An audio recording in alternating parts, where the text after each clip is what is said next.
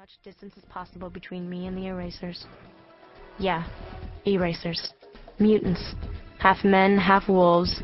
Usually armed, always bloodthirsty. Right now they were after me. See? That snaps everything into perspective. Run.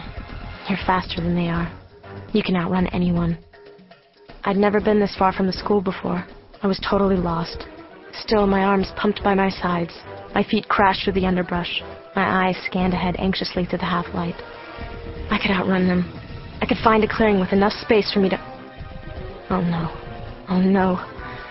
The unearthly bang of bloodhounds on the scent wailed through the trees, and I felt sick. I could outrun men, all of us could, even Angel, and she's only 6. But none of us could outrun a big dog. Dogs, dogs, go away, let me live another day. They were getting closer. Dim light filtered in through the woods in front of me. A clearing? Please, please, a clearing could save me.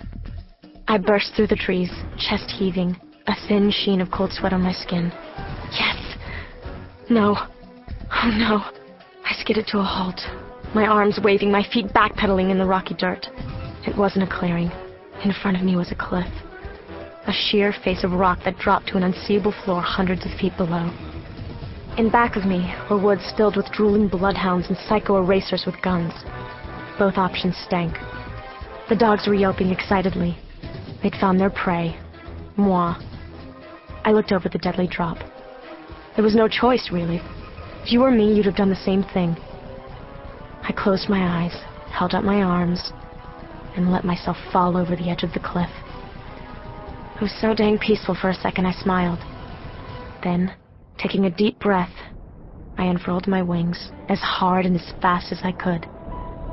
13 feet across, pale tan with white streaks and some freckly-looking brown spots.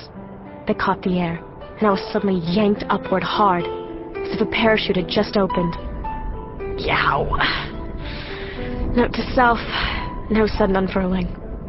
Wincing, I pushed downward with all my strength, then pulled my wings up, and pushed downward again. Oh my God, I was flying, just like I'd always dreamed. I laughed and surged upward, feeling the pull of my muscles, the air whistling through my secondary feathers, the breeze drying the sweat on my face. I soared up past the cliff edge, past the startled hounds and the furious Erasers. One of them, hairy-faced, fangs dripping, raised his gun. A red dot of light appeared on my torn nightgown. Not today, you jerk. I veered sharply west so the sun would be in his hate-crazed eyes. I am not going to die today. I jolted upright in bed, gasping, my hand over my heart. I couldn't help checking my nightgown. No red laser dot. No bullet holes. I fell back on my bed, limp with relief. Jeez, I hated that dream. I always woke up feeling a second away from death.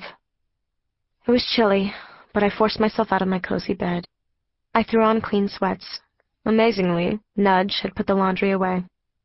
Everyone else was still asleep. I could have a few minutes of peace and quiet, get a jump on the day.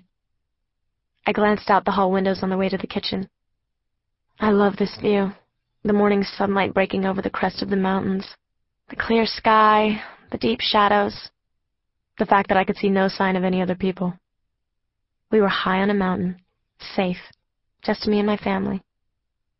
Our house was shaped like a letter E, turned on its side.